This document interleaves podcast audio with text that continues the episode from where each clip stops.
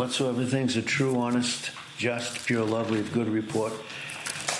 Right? If there be any virtue, if there be any praise, think on these things.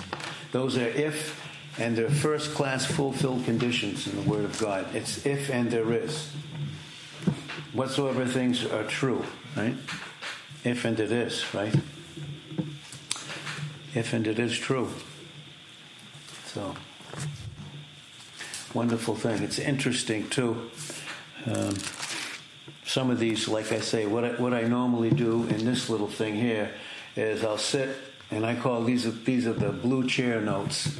That's usually when I just sit in the chair and open the Bible. No no reference books, nothing. I just sit there and God speaks to me. Then there's times I get up and sit at the desk and really dig things. Yes. But most of the time, uh, the things that he gives that are very, very personal to me, and all of it is true in one sense, but personal in the sense of it, it's the thing that I need right at that moment uh, is the blue chair.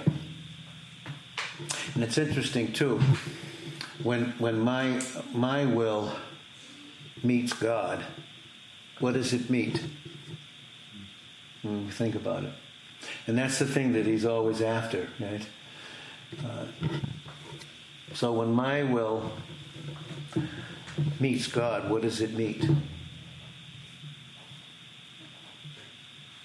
Okay, so I have questions, and we said this too. Uh, this is was it Wednesday? We we said this though too. When the person asks the question, then is it ever okay to question God? And the thing that God brought to my mind is this it's, it's never wrong to question God, it's only wrong to doubt Him. It's never wrong to question Him. It's not in, in a lot of senses, but it, but it is wrong not to trust in Him, right? It means that I can, for instance, when I question Him, it can be I, I want to know. Do you ever like that? And there's no doubt. There's no doubt. It's just, I want to know in that sense. But in either case, in e- either case, when we ask the question and it's doubt, has my will met him? And in that sense, am I giving my will over to him with doubt? No. Doubt is the revelation that I'm still holding on to my will and it hasn't been submitted to him. But when my will meets him, or in other words, when my will submits to the how, how, or why, and where, where are all the hows and where are all the whys met, and who met them? So when my will meets or submits to God, then what does it submit to? It submits to the answer to all the questions. And the one answer to every single question that we have is Jesus Christ. Really. And that's one thing, and we've said this before too. It's one thing when we're in God's presence and we're all by ourselves, and He's it's whether we're questioning Him, uh, and, and I mean in a good way, and we're in His presence and He's filling us.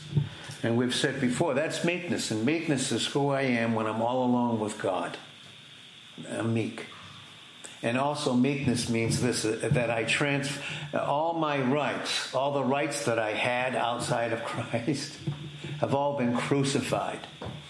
So the only right that we have is to approach God in the answer that God is, and that's Jesus Christ. That's meekness. That's what meekness is. It means that I don't struggle and I don't argue with God.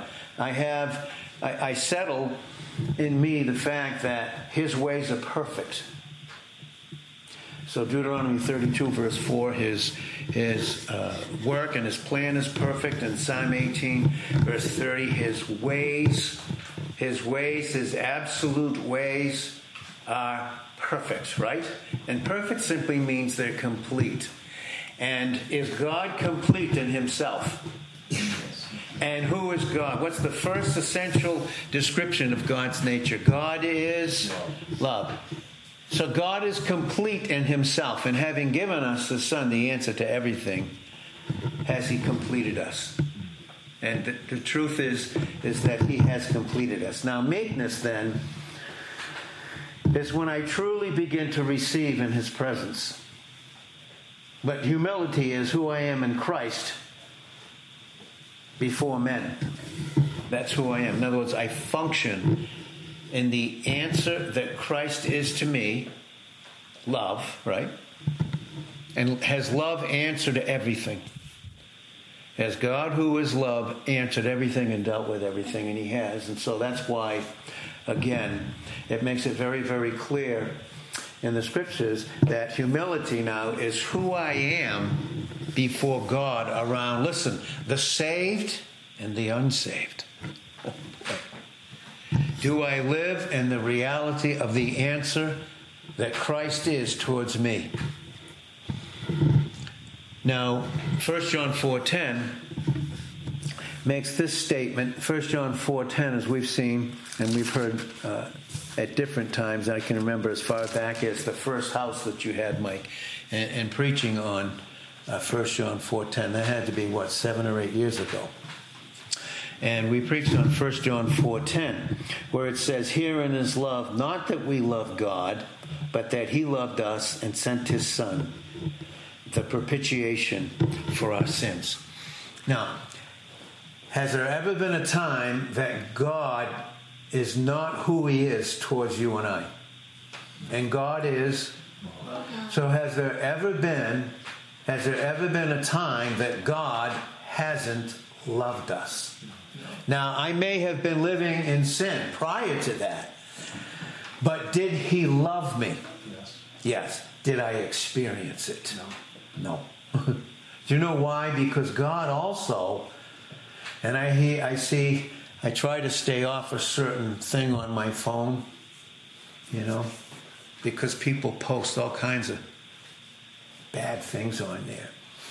And there's a certain individual on there that posts all that God is just love. He's nothing else. He doesn't want to hear anything else. God is love. That's it.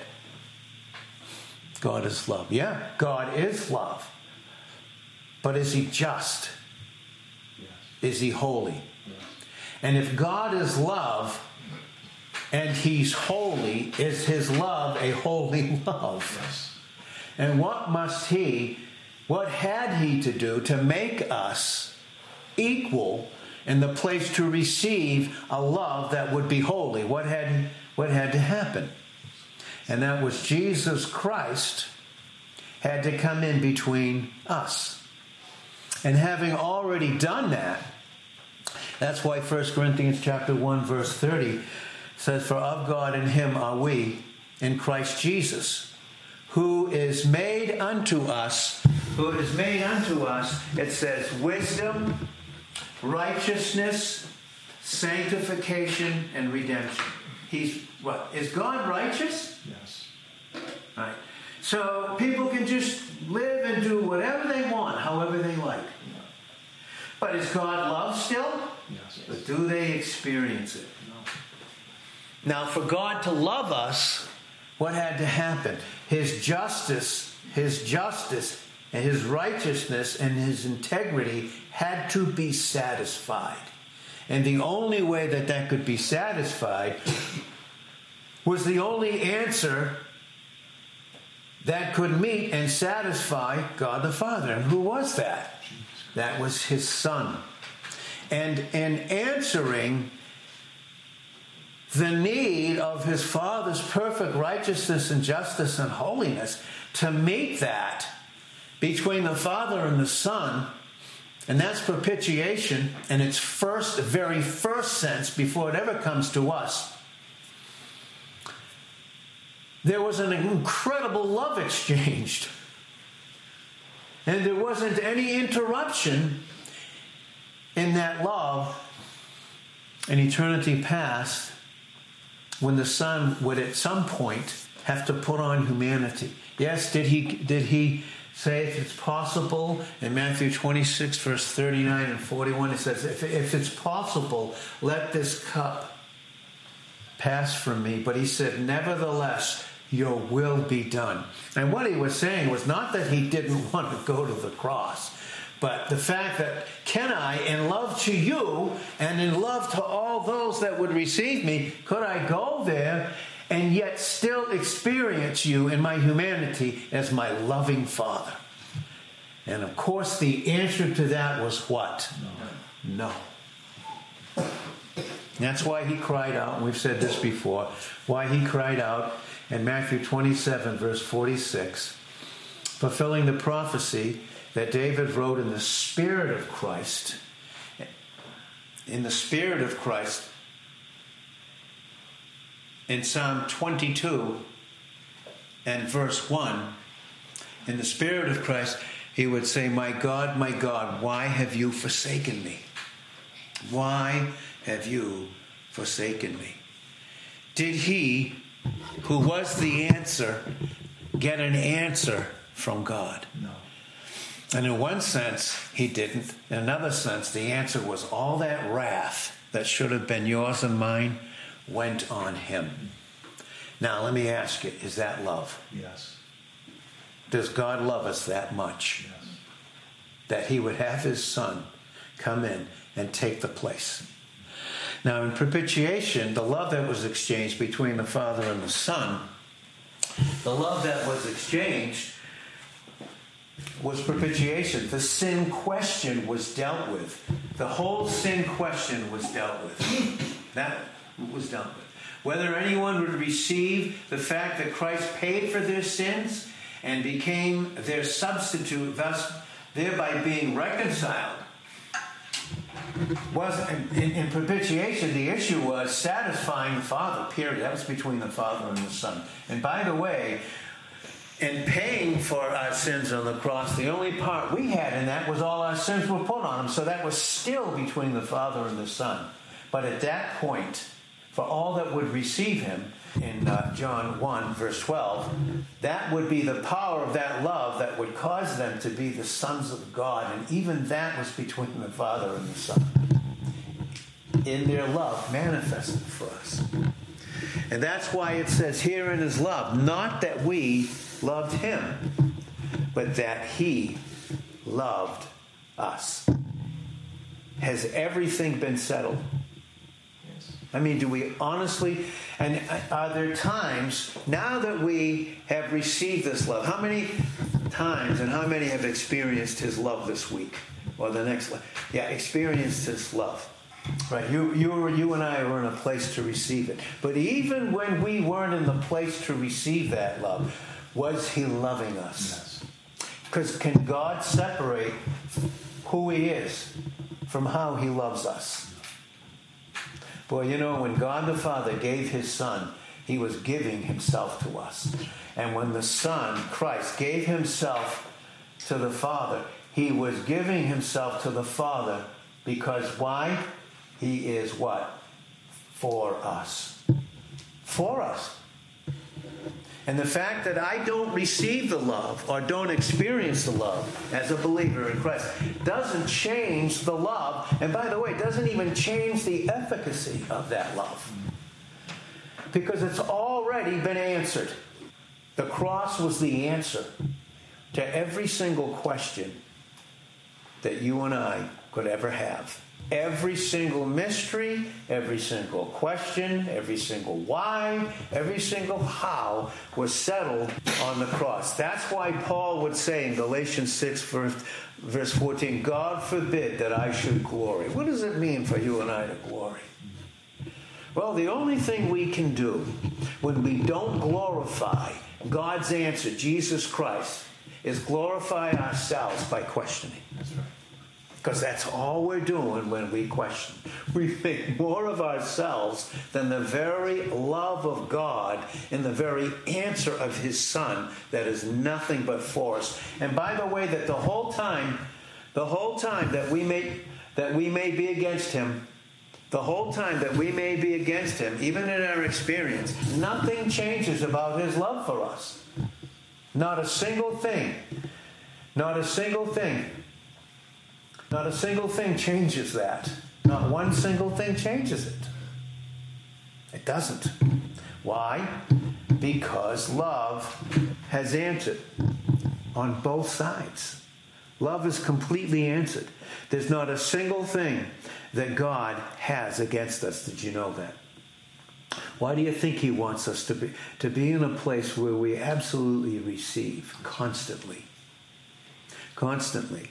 Because when we don't receive His love, what are we receiving? What would we receive? If we don't receive the answer to His love for us, what's the only thing we can live in?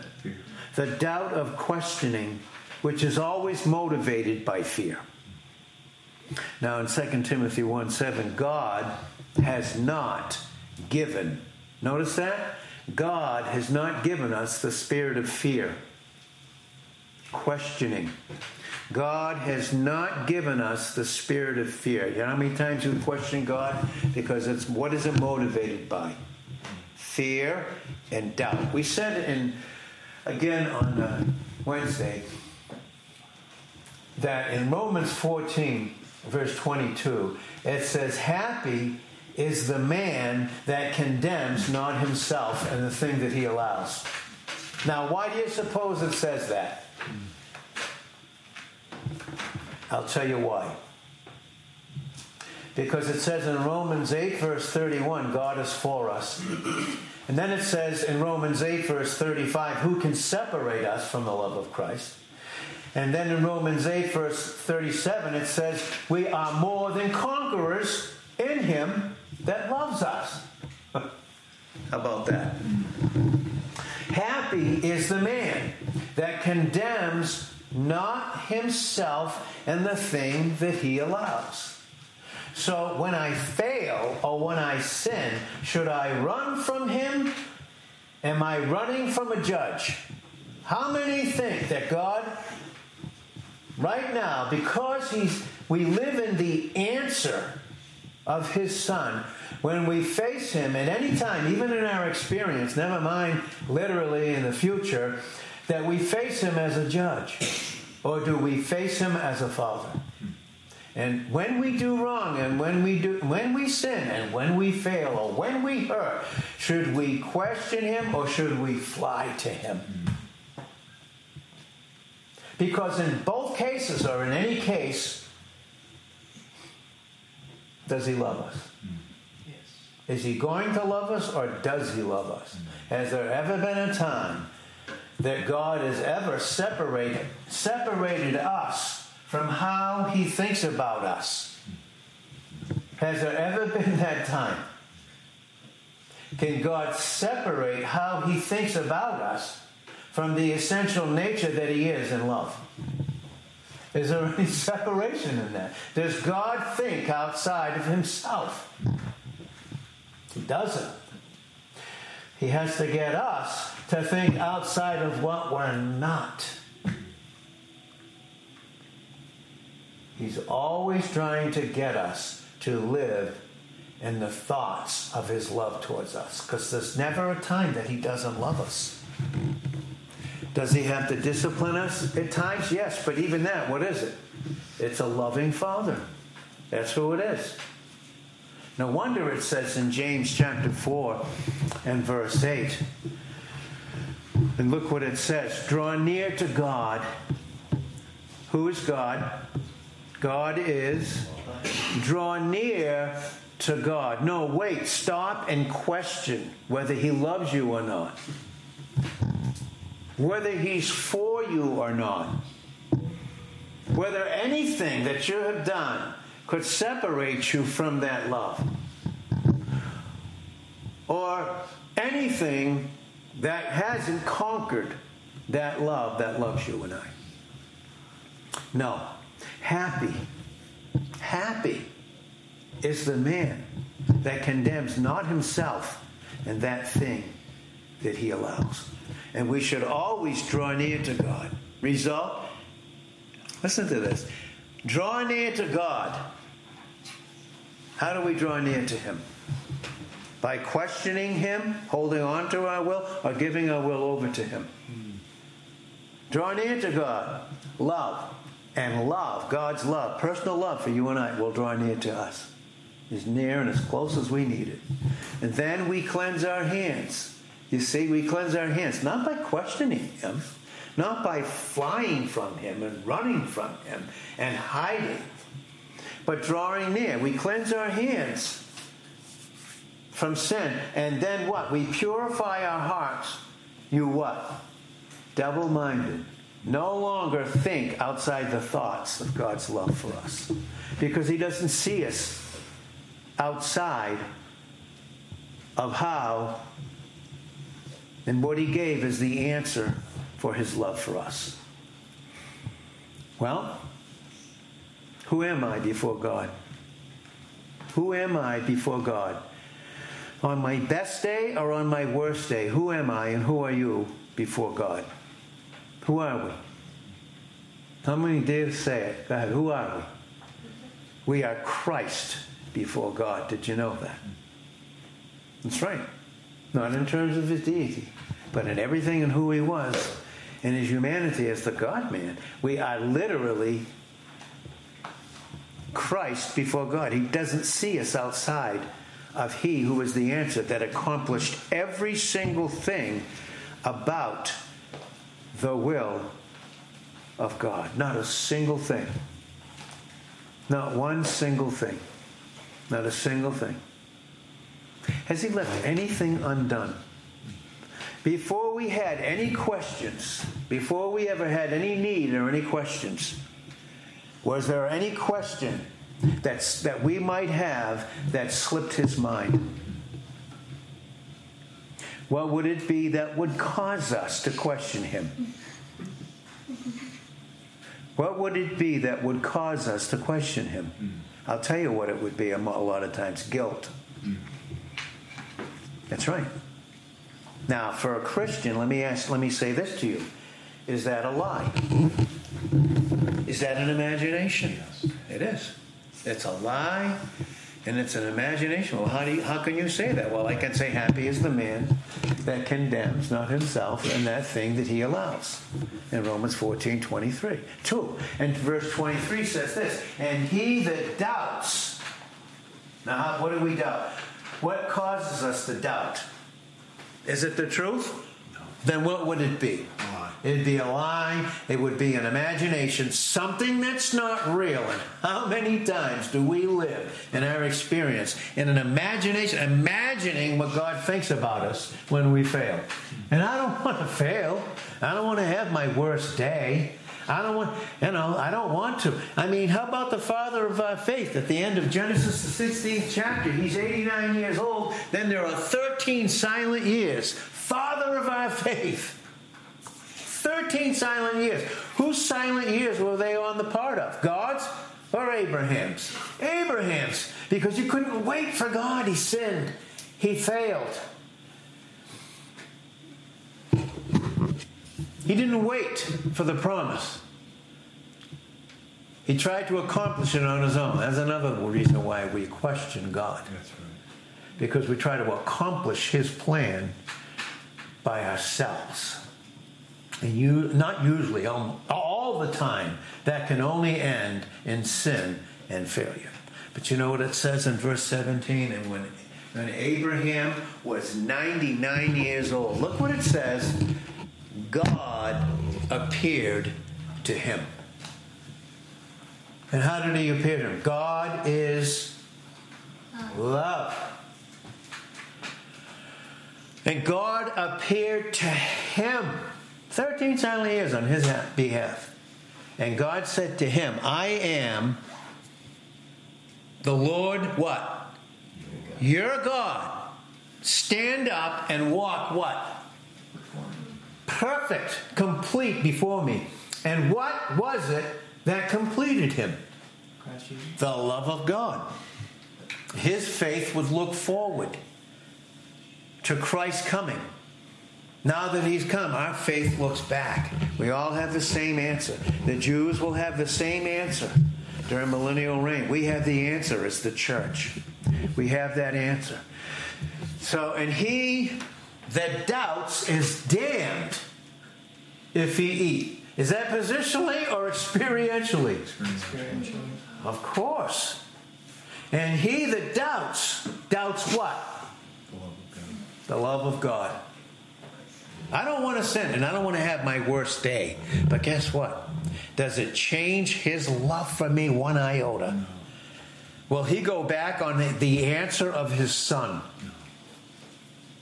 You and I might. He never will. That's right. He, in Isaiah 30, verse 18, just waits. Just waits to be gracious. He just waits to be gracious. That's all he's doing. And that's where his love flows. It's the only place his love can flow through. Through him, who is the answer. In John 1, verse 14, he was filled up with all of what grace and truth is. You know, that's what flows in that love. Nothing, nothing but grace and truth flows through the love of God. Nothing but grace and truth flows through the love of God. Not another single thing.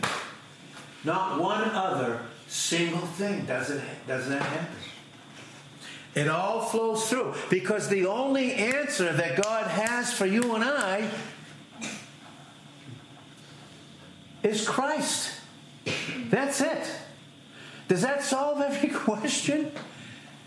Okay, how about this? Has God, how many believe that God has taken care of our eternal future? Literally. That when we die, where are we going? Right. Yeah.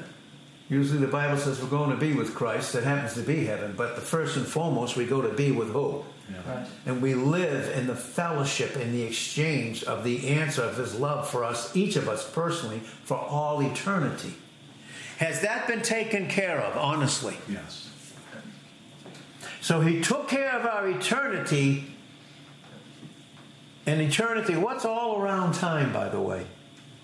What does God inhabit in Isaiah 57, verse 15? Eternity. He inhabits eternity. And what's all around time? Eternity. And he can't take care of me in time. Because I'll tell you, that's the place we question him. That's right. That's right. And I'm going to tell you why. I'm going to tell you why. Because we wrestle not against flesh and blood. If you think that's the truth, I got news for you. You don't. Listen. You and I, and I don't care what relationship it is, I don't care what it is or how we relate to one another. It doesn't matter. It is not against flesh and blood. Not to us in Christ, it's not. It's not. Because everything about us has been answered in Christ. The very love of the Father for the Son, and the Son for the Father with us in Him. No wonder He told, no wonder He said, when He met Mary, when Mary met Him at the tomb, when she thought He was the gardener, when He met her there, and she didn't know who He was, but boy, she sure did when He she heard her say, she heard love speak her name. That's right. Isn't that awesome? She heard God's answer, love, Christ, speak her name, and no one could say it like him. And that's when she said, My God. And then she, of course, she wanted to keep him there. And he said, No, you can't keep me here.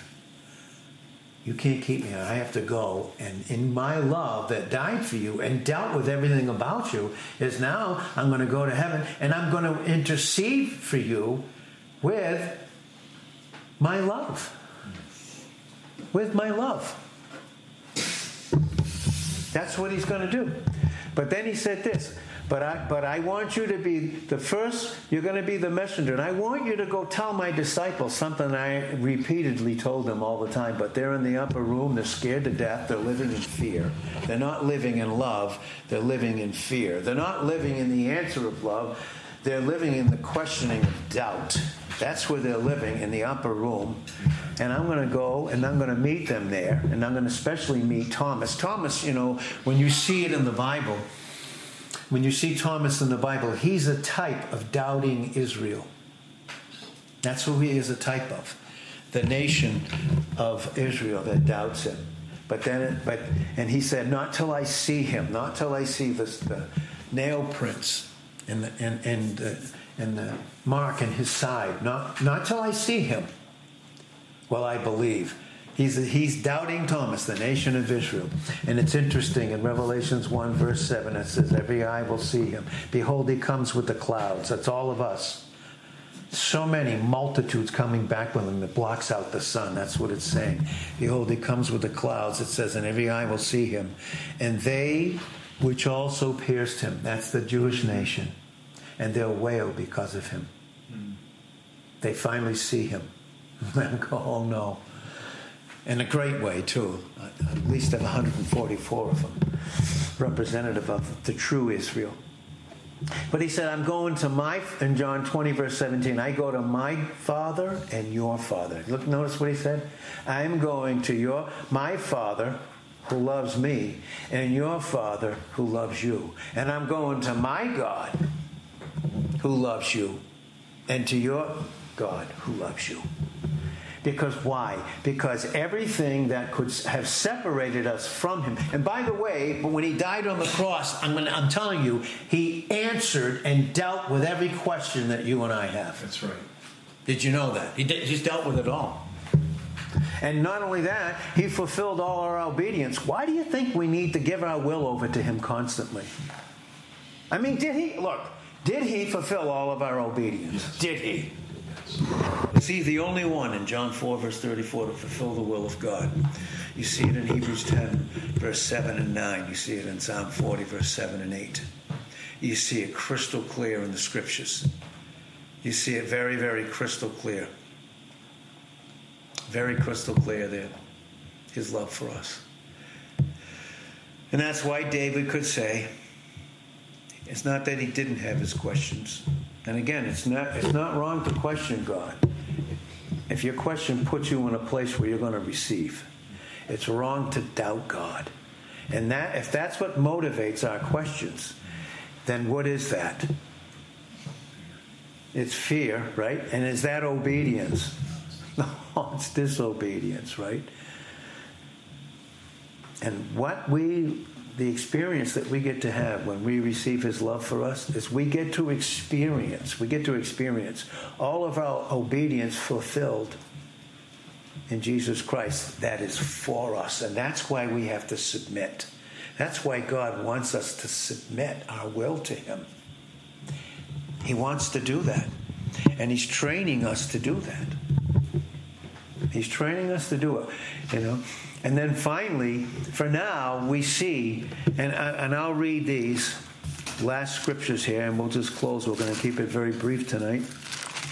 And in 1 Corinthians 13, this is what it says. And this is why it's so vital for, for us that for God to have our attention and our, and our complete focus, especially when we come together to hear the Word of God. And this is why. Because this is the place that He is doing this in our experience. In 1 Corinthians 13, verse 9, it says, For we know in part and we prophesy in part. In other words, we preach, we tell these things in part, the best way that we can. Because we're still in a world of sin. We've been delivered from the power of sin, by the way. No one has to sin. You see that in 1 John 2 1 and 2 clearly in the original. We do not have to sin. We do when we give our will over to to the flesh, don't we? We don't have to sin. We don't have to live in disobedience. We don't. But it says, but when that, but for now we know in part and we prophesy in part. But when that which is complete is come, and this is to us experientially in measure, then that which is in part will be done away.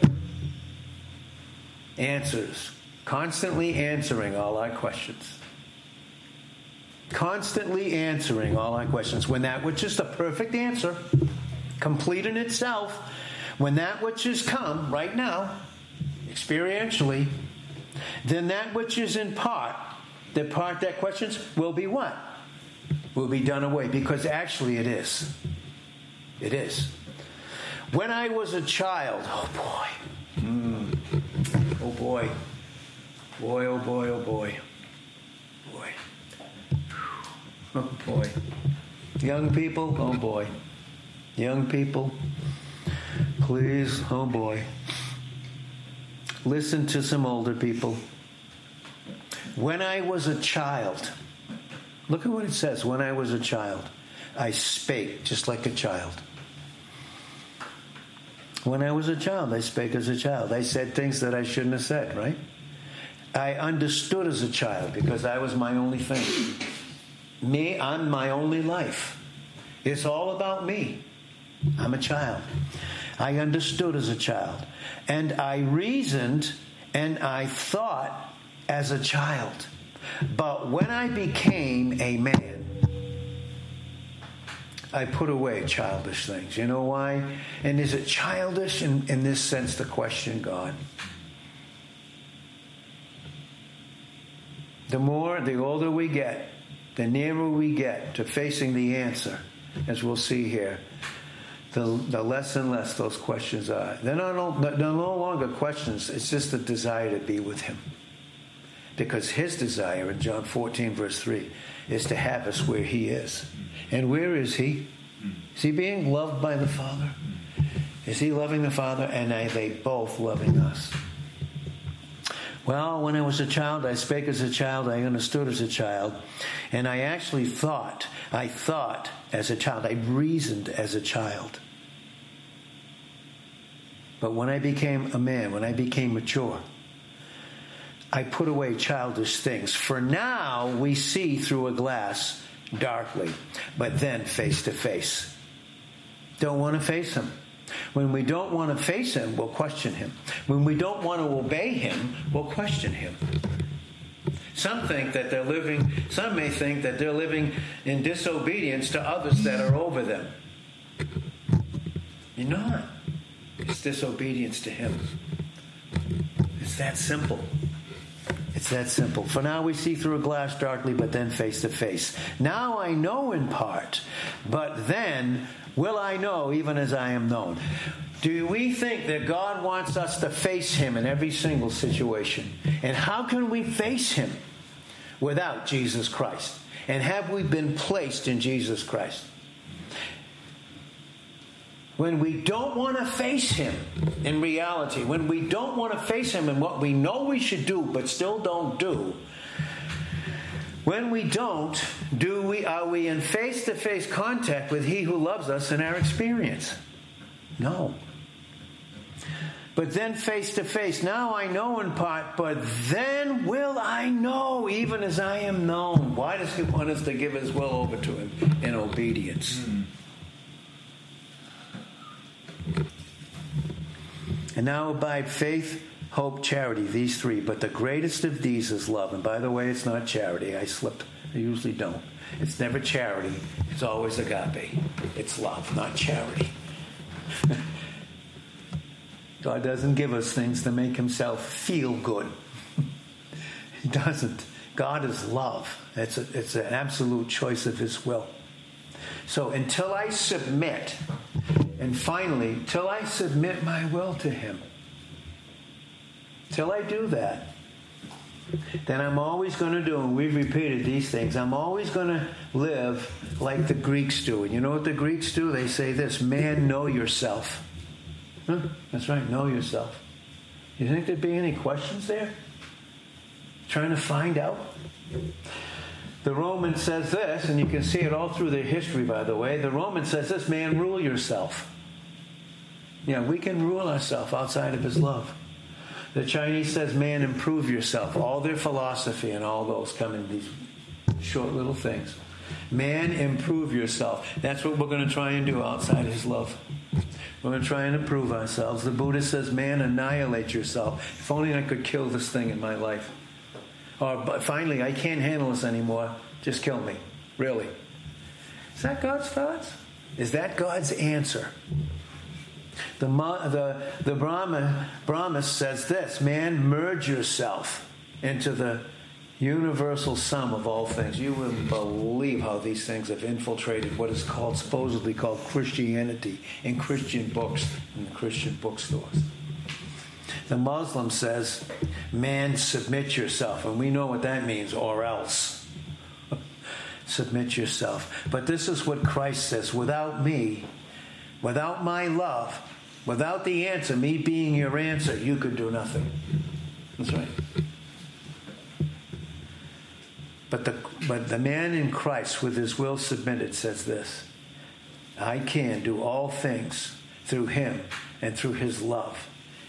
And his love makes me mighty. His love makes me mighty. So, Father, thank you for the word. I just thank you and praise you in Jesus' name. I, am thankful for each person here, for those whose will are submitted to you. And I'm thankful for those whose will are submitted to you, who operate in love towards one another. And not in a will. I can't love you, and you can't love me if your will is not given over to Him. If we live in some form of disobedience, known disobedience, when we do, we cannot say that we love God, even though He loves us, and nothing will change that. God, listen, God's love is holy love, regardless of what some people have been putting on certain things on the internet. God's love is holy love. And God's justice had to be fulfilled at such a cost and we are not our own. Thank you. Listen, 1 Corinthians 6 19 and 20. You and I were bought with a price. Love bought us. You know why love bought us? Love bought us to love us. We can't even do it ourselves. We have to receive His love for us constantly and receive the fact that He loves others. And finally, so that we never, we stop living in the delusion of self security a satanic delusion based upon a lie and imagination. So thank you, Father, that when my will meets you, submits to you, the hows, the whys, the questions go. They're all in the answer, Him who's answered every single question. Just thank you and praise you, Lord, in Jesus' name. Amen.